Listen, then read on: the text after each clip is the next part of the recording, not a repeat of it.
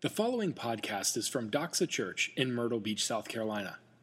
For more information about Doxa Church, please visit us online at www.doxachurch.org.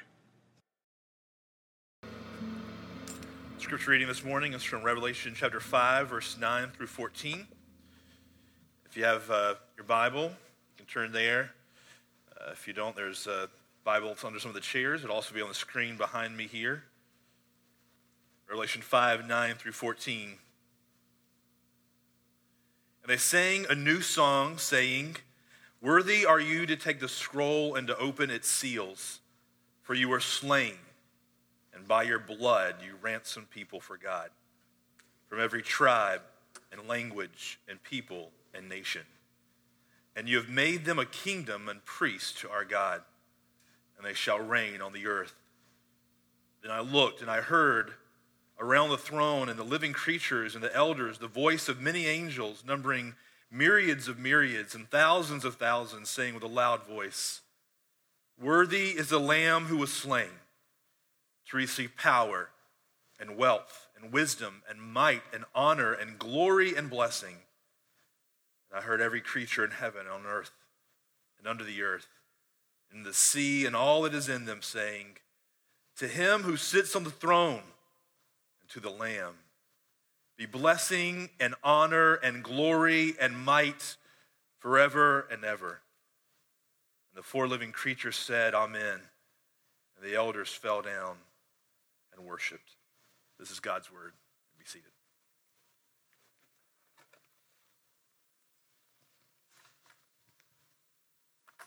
Well, happy Valentine's Day. Thank you, everyone.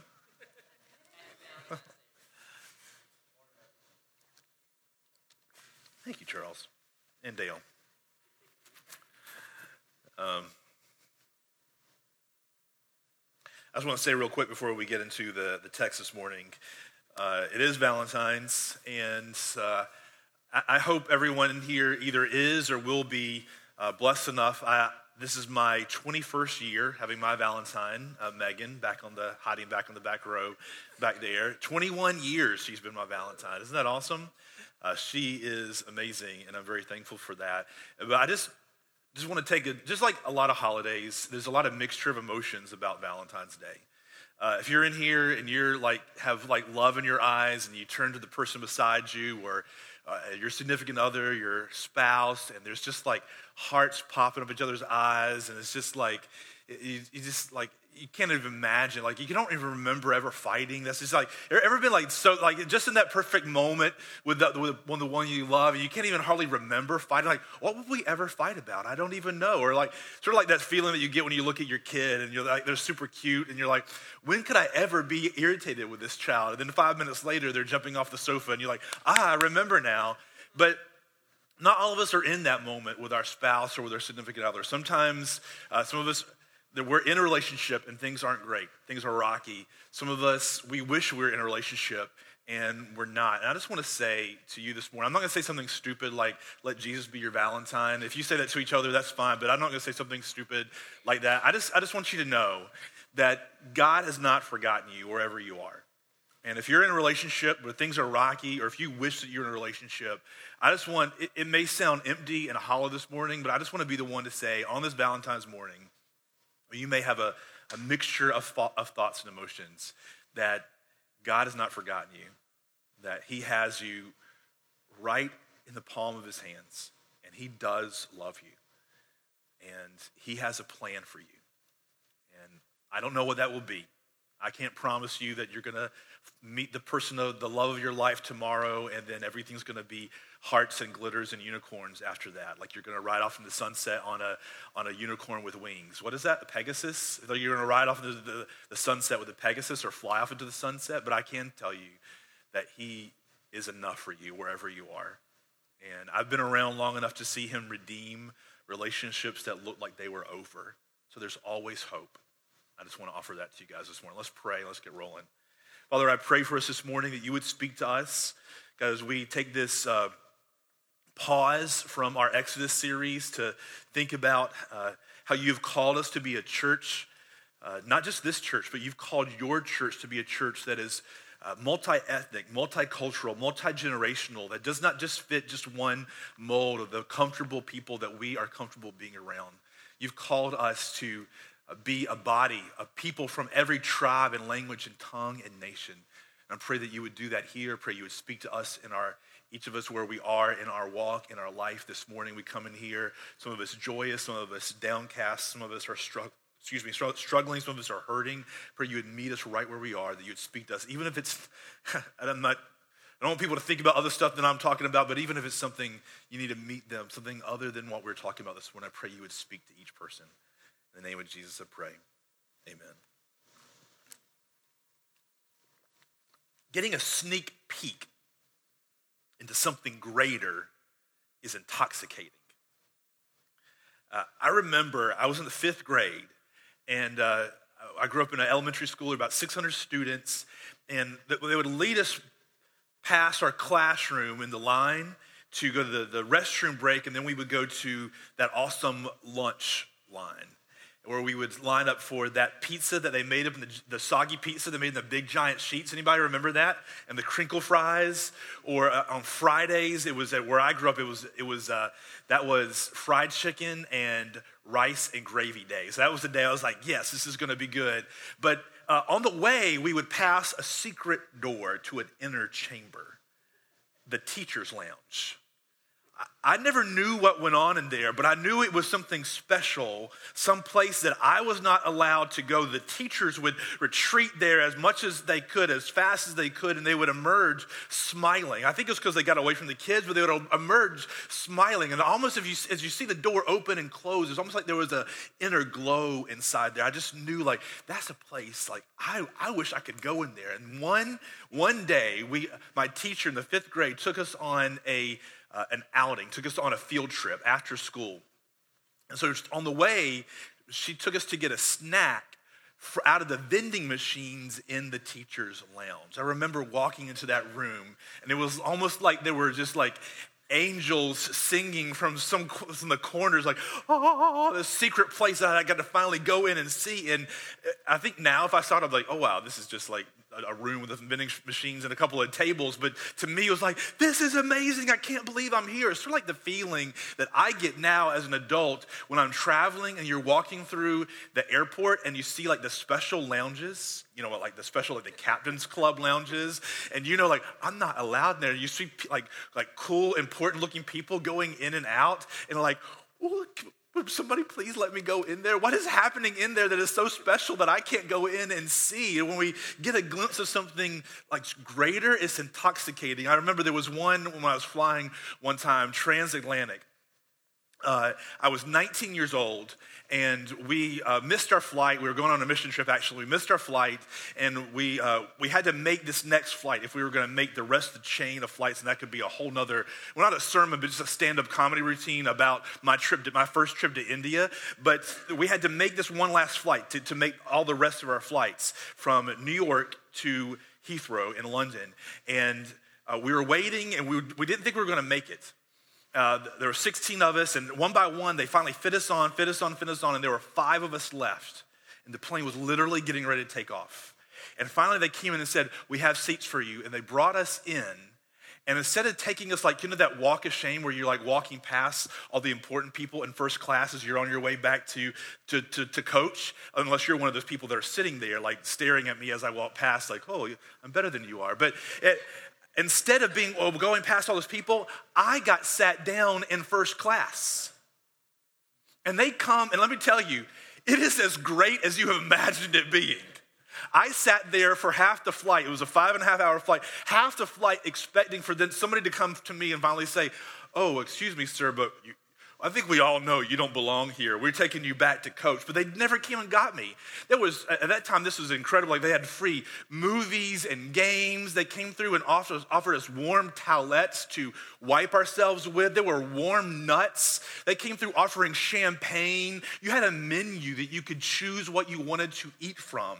And it was actually things that were edible. It was, there was, there was leg room. I never have leg room on a flight. It was amazing. But you know what that did for me?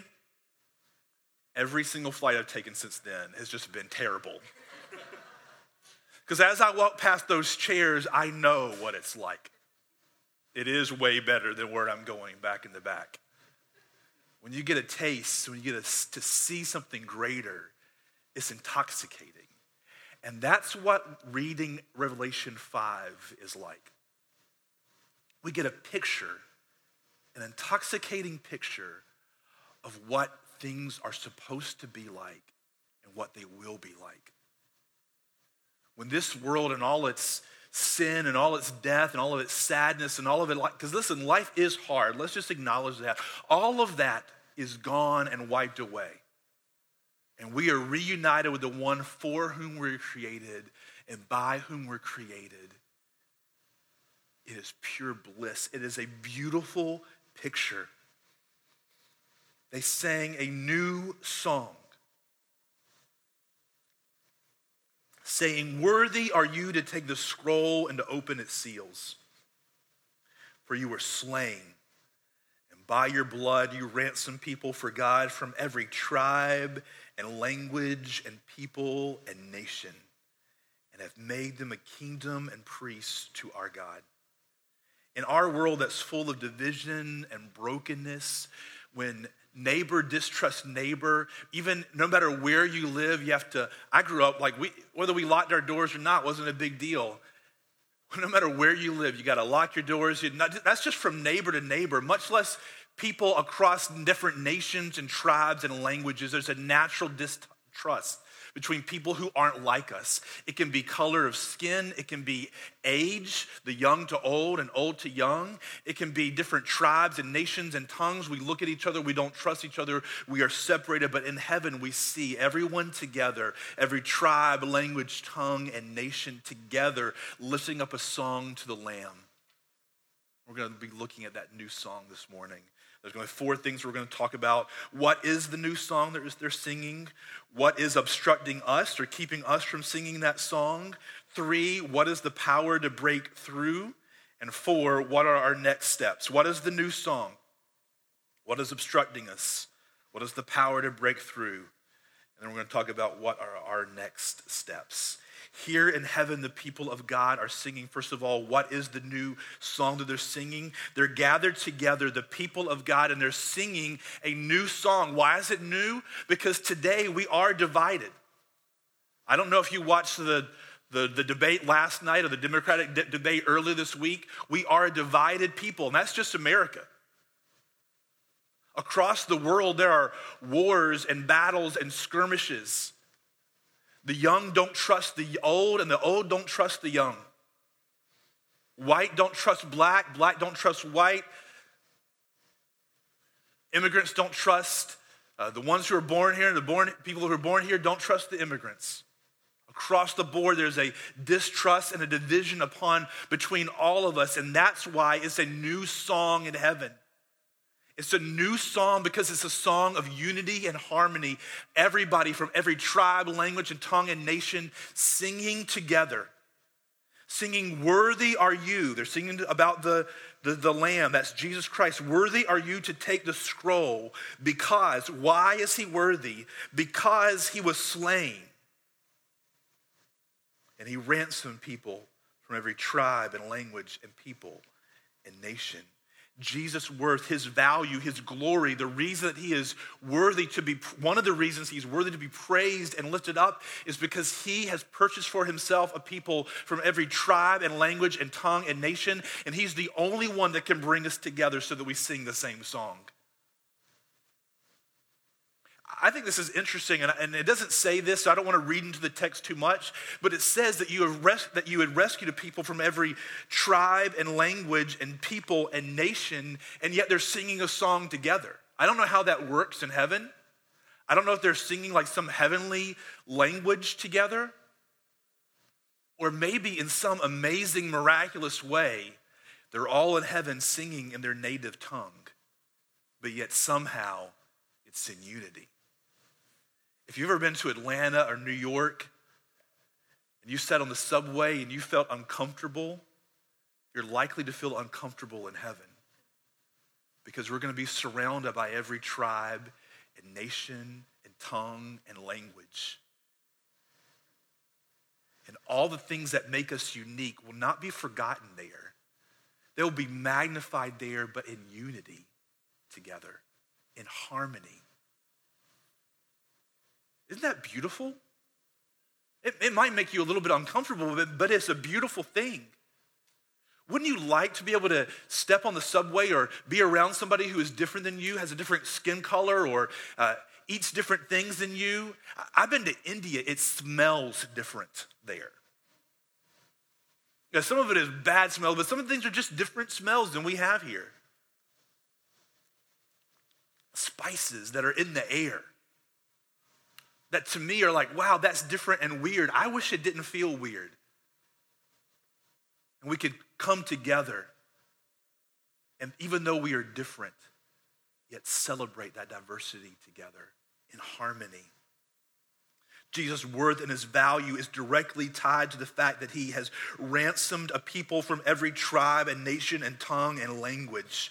Look at that word ransomed.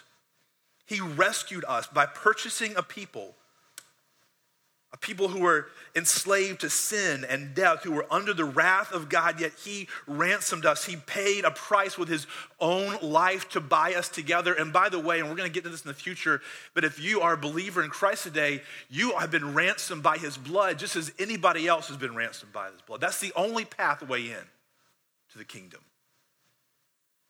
Not only is that the only pathway in, but the, the truth, the beautiful picture is that's the only way that we all come in from every tribe and language and people and nation. This intentionally hits every color, every shade of the human rainbow. He's pulling out these descriptions to show us that he is determined. God has designed salvation in such a way that he would capture for himself, he would ransom and save from every tribe, language, tongue, and nation, every sort of alteration, every sort of different ways that people look and act and think and cook. And whether you put, again, sauerkraut on your hot dog or you are one of God's chosen people and you put chili and coleslaw on your hot dog, or whether you eat bagels or you eat Krispy Kreme donuts, whether you're a Dunkin' guy or a Krispy Kreme guy, no matter what part of the country that you are from, how you are put together, He is bringing us all together in one from every part of the rainbow of humanity together to glorify Himself with a singing and a diversified people Part of the reason that Jesus is worthy of authority and worship and honor is that he has purchased for a, a, people, for the Father, from every nation, every tribe, every language, every tongue, every generation, for himself. Radical racial, cultural, generational, and ethnic diversity. Let me say that again.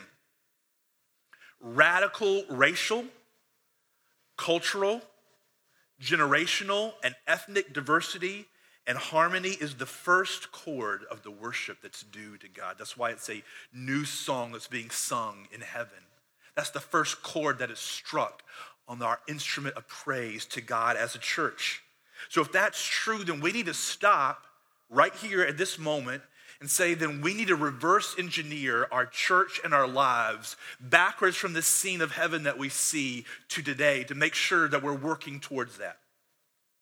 You guys know what reverse engineering is? It's where you start with an ending. You say, This is what we want things to look like, and then you work your way back from that to make sure you have all the steps in order to get there. What's the new song? It's a song saying that he is worthy because he has purchased a people from every nation, tribe, language, and tongue, and that should be our song. Or should be our song as a church, or should be our song individually. But then what's obstructing us? What's keeping us? Martin Luther King Jr. wrote the letter to, from a Birmingham jail in April of 1963. It's one of the greatest pieces of American literature in all of history. If you've never read it, you absolutely should read it. That August, he led the March on Washington, which was a seminal moment in U.S. history. At that march, he declared that he had a dream it was a captivating picture of what the future of America could and should look like. We all know the dream, right? Where we be, be together, black children, white children, every color, not judged by the color of our skin, but the content of our character. It was a picture that was beautiful and captivating. I was born in South Carolina, here actually in Horry County in 1977. So 14 years later. When I was growing up, Martin Luther King Jr. Day was not a state holiday. It wasn't a state holiday until the year, and this is, this, this is infuriating to me, uh, to the year 2000. It was not an official state holiday. Up until that point, 2000, state employees in the state of South Carolina had the option to either take off Martin Luther King Jr. Day or pick one of three Confederate holidays. I'm going to say that again. Up until the year 2000, state employees had the option to take Martin Luther King Jr. Day or pick one of three Confederate holidays to take off. This is our history and our legacy. No matter whether you're from here or not, this is where what we have come into together. I heard, I think I heard the N word at every family gathering that I went to as a child.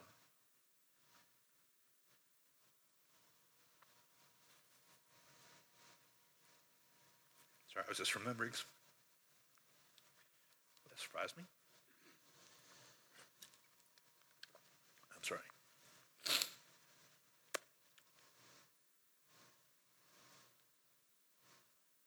I just remember some stories.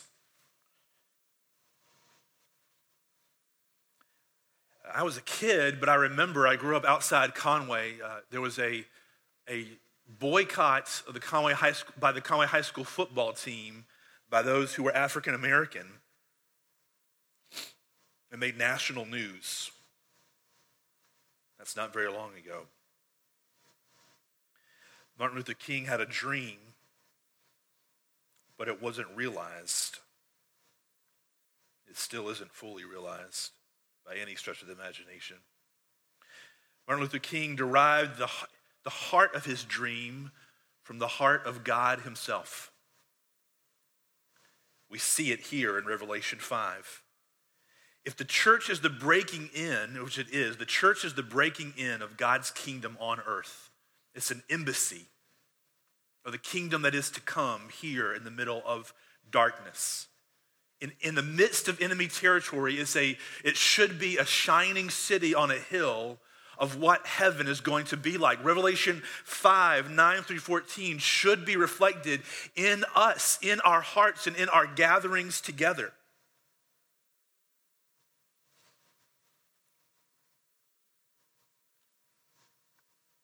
But do we see that at work? It should be a picture of the peace and justice in the world. The church produced Martin Luther King and his dream. Even as much of the white church was hesitant at best and militaristically opposed at worst during his lifetime.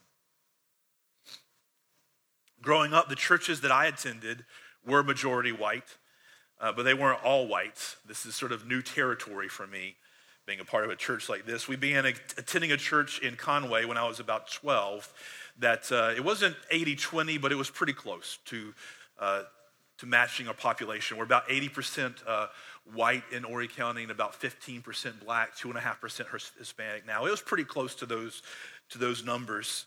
Um, and that began, uh, interestingly enough, as our pastor, his name was Philip Miles, he still pastors at Christ Community Church in Conway, uh, as he, he was convicted by the segregation in the church in Horry County, and he began by going out on Saturdays into a predominantly African American section of town and knocking door to door, introducing himself, starting to build a bridge for that community.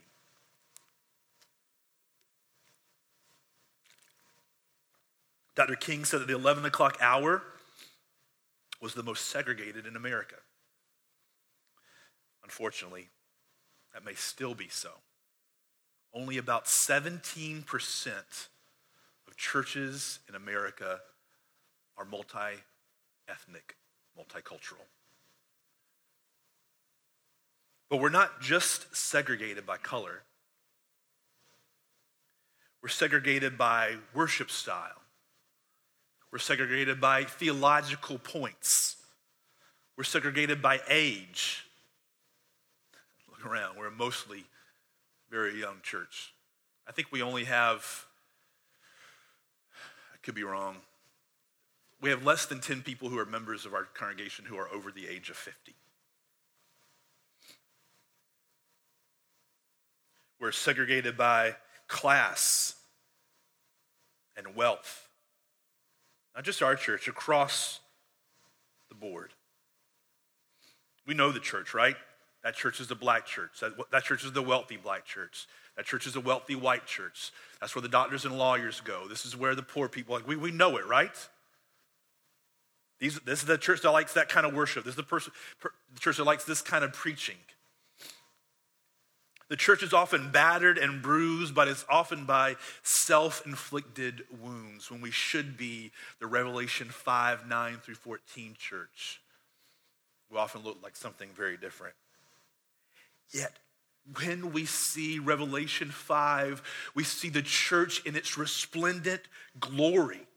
When she is united with her Savior, with her King, with her Redeemer and Lord who died in order to ransom, in order to, in order to ransom a people from every tribe and language and tongue and nation, from every generation and age group, from every corner of the rainbow of humanity, he died to ransom them. And when we see her in that glory, we see a multicultural, multi ethnic, multifaceted people who are live in harmony to the glory of God. The early church was marked by this kind of diversity. In many ways, the early church was the, the first organization of its kind. We really don't have a record of any organization, any group of people before the Acts 2 church where Jew and Gentile, Jew and Greek, slave and free, rich and poor, not only would be around each other, but shared life together where the rich would come in and didn't need their trappings of their wealth in order to feel good about themselves. They humbled themselves under the mighty hand of God and sat with and shared life with, shared a cup and a loaf of bread, not just in a symbolic way, but in a very real way with a person who they may have owned that person. Free and slave, rich and poor. Jew and Gentile, natural enemies, yet somehow the division broken down between them. It wasn't always easy, but they did live and worship together. That we see is the fact that this should be comforting to us that it, it wasn't always smooth and easy. The first controversy we see in the church is in uh, early in Acts when the Hellenistic Jews felt that their widows weren't getting cared for and they went and complained. So they're saying, hey, this, people are, are not caring for us because we don't share the same ethnicity that you share. And the church made sure that we're going to make sure that everybody gets served and cared for. What are the, our obstructions now? Well, there's some personal obstructions. Some of us deal with a superiority complex that's really tied to the fact that before Christ, uh, we have to find some way to have an identity. Uh, with, and so we build our sense of superiority to people who are not like us in order to feel better about ourselves. I'm more educated. I'm wealthier. This, it's not things that we say. We don't put them on t-shirts, right? Like it's very clear oftentimes the overarching theme of the neighborhoods that we live in or the uh, or the businesses that we are part of, the people that we run with, but we don't label it. It's just somewhere in the ethereal air around us. A superiority complex. Some of us have an inferiority complex. We feel that we're not equal to anybody around us. And so that keeps us separated from other people. People who might, we might view as better looking or smarter or wealthier than we are. Some of our personal obstructions is that we don't know how to relate, right? I don't know how to talk to somebody who's whatever. They could be older, they could be younger. They could have a different color skin. They could eat different kinds of food than you eat. They live on a different area of town. I don't know how to relate to them. So it just sort of, we sort of stay in our own lane. And perhaps, perhaps the worst is indifference. I just don't care. If I'm honest enough, I just don't care enough to make any steps. Some of us, it's personal obstructions, but there also are systemic obstructions. This is not something we have time to talk about this morning, but you can talk about it in your community groups. You can talk about it with people who, uh, uh, friends of yours that uh, maybe don't share the same uh, color skin. Particularly, I think this has to do with ethnicity. But uh, there are certain societal, systemic obstructions in society that people who are of certain ages, certain colors of skin have to deal with. That if you aren't those ages and you don't have that color of skin, you don't know how to deal. You don't have to deal with, and you really can't relate to. But I think those are things that we need to think about and read about and talk about with people who are not like us, so that we can understand what it's like for them. But there are certain systemic obstructions in church that keep us from being this Revelation 9 5 uh, 5 9 through 14 church. Uh, it's not just uh, we want to, like, hey, we'll welcome all kinds. Well, we'll welcome anybody. But if we have certain sort of underlying things that are never said that, that people would come in and not pick and pick up on, they don't see leaders who look like them or a worship style they don't relate to. There's some controversy on this subject, but I do think it's important. Like when we say, hey, we welcome all kinds, but we say we welcome all kinds as long as you like the music that we're already playing and you like the way that we already do things. Instead of saying, hey, if we're going to reach everyone, you know, regardless of their age or the color of their skin or their background or how much money they have in their pocket, a lot or a little bit, if we're going to reach every single person across all those lines, then we need to be willing to be humble in our worship style.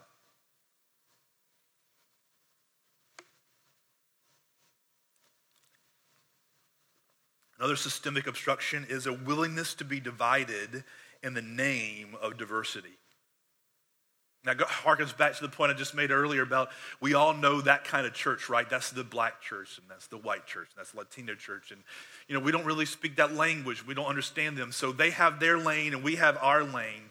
And so we say, hey, overall, the church is a diversified church. But if it never represents, if we don't see it in our midst, how unified is it really?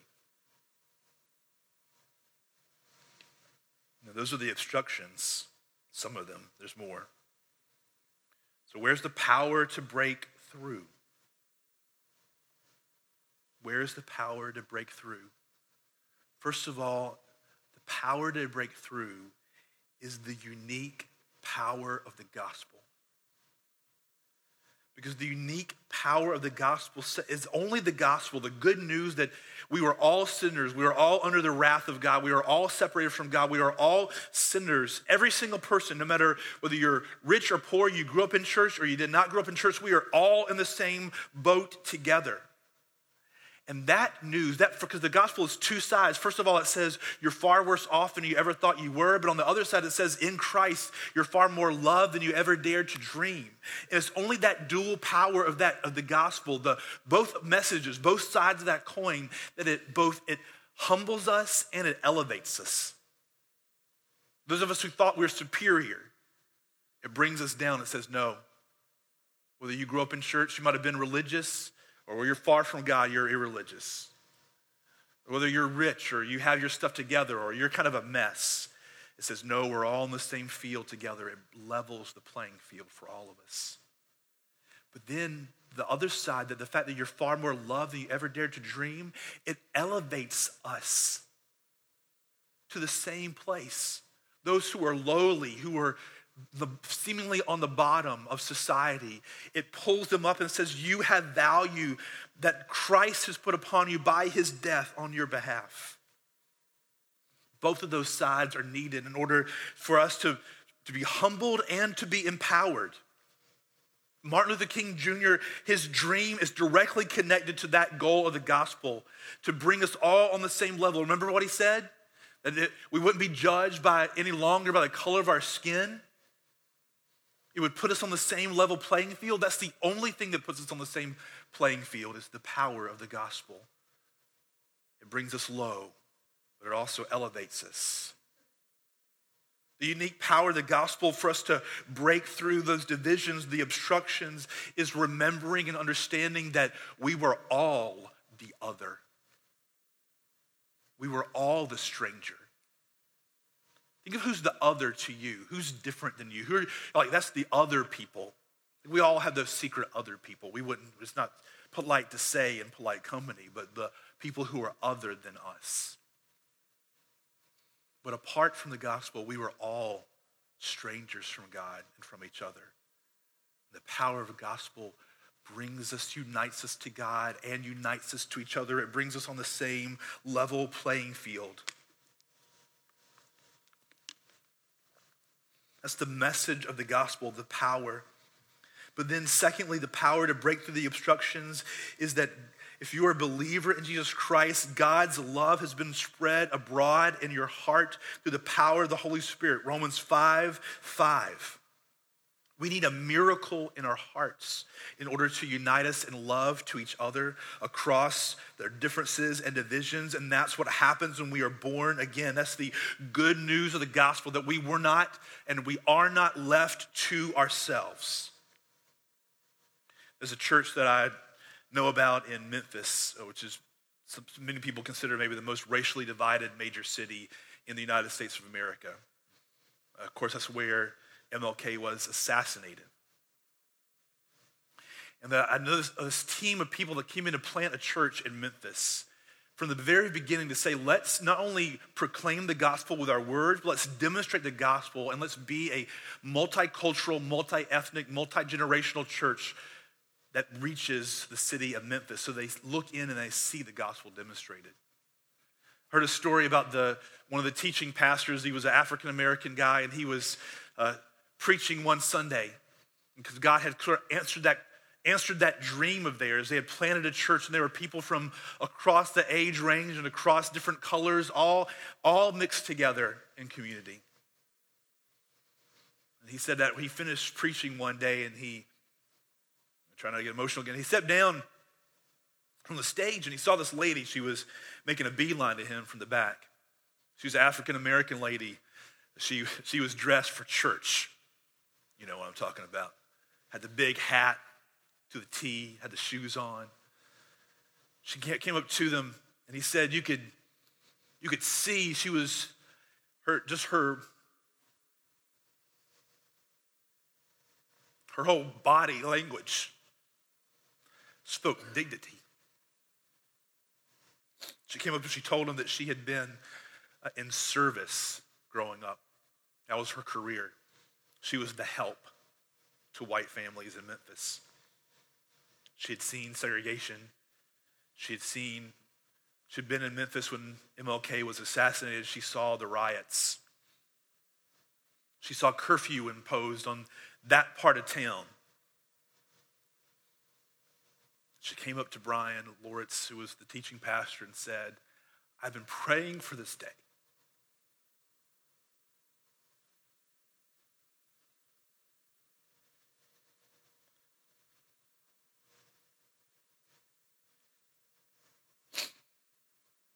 Ninety-two years old, came up and said, "I've been praying for this day. See, black and white, rich and poor, old and young together, worshiping together. She said, You are the answer to my prayers. God has answered my prayers by through you. I wonder if we can make that our goal as a church. to so reflect Revelation 5 9 through 14 for the power of the gospel and God's love shed abroad in our hearts. That we would reflect that.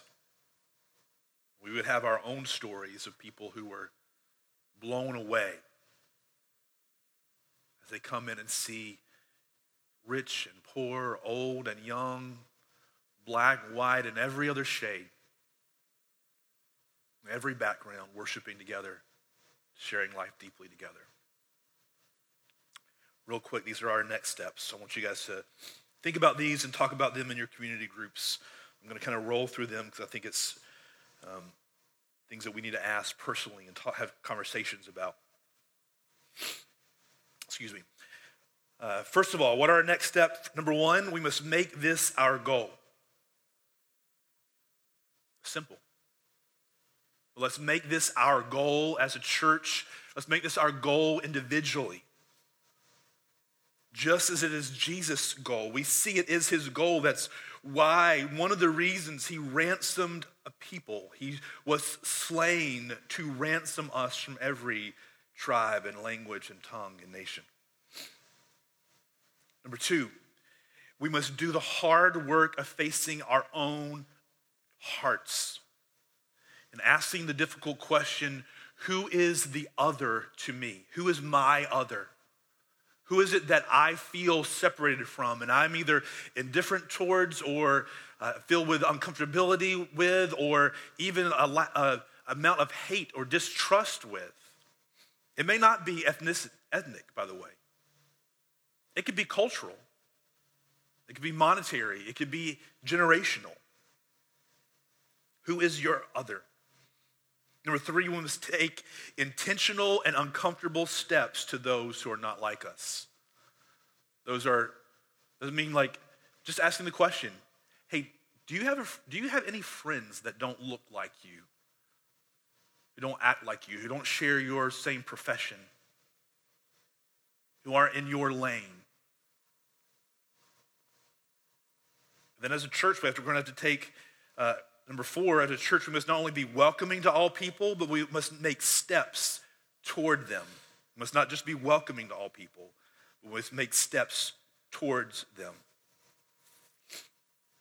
What if we pray about those and talk about those and work towards those together? We must be ready to sacrifice our comfort and our preferences.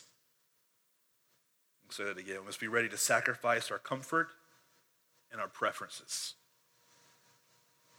It cost the Father and the Son a great price.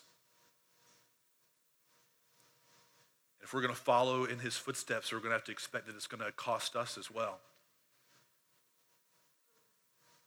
But it's worth it. Revelation 5 9 through 14. We're learning to sing a new song. Learning to sing a new song. It can be a difficult song, but it is a beautiful song. And we have the teacher that we need in order to, cheat, to teach it to us. Let's devote ourselves to that. I'm going to pray. Somebody's going to come up and going to play. I'm going to take a few minutes to maybe think about what we've been talking about this morning, maybe pray start taking some of these thoughts about the next steps, even in your own heart. And then together as a family, already a family who are from different backgrounds, different persuasions, different experiences that God has brought together into one family, we're going to feast together from his body that was broken for us and his blood that was shed for us. Father, we ask that you would come and visit us as you are. God, we know that uh, you have ransomed a people from every nation and tribe and language. You've called a people together from the not only the, the four corners of the earth, but from every background and persuasion that is in our midst, in our community here. And Father, we want to sing this song together. We want to be a people who are unified and yet diverse, diversified all at the same time brought together by the power of the gospel. We want to be a shining beacon, a city on a hill that the people around us can look in and see, hey, that's what God is like. That's what the kingdom of God is like now and what is coming fully whenever you return. And I pray you would do whatever work in our hearts and in our midst, individually and corporately, that is needed in order for us to get there. And it's in your Son's name, the one who ransomed his life for us gave himself for us to bring a people from every generation, every language, every tongue.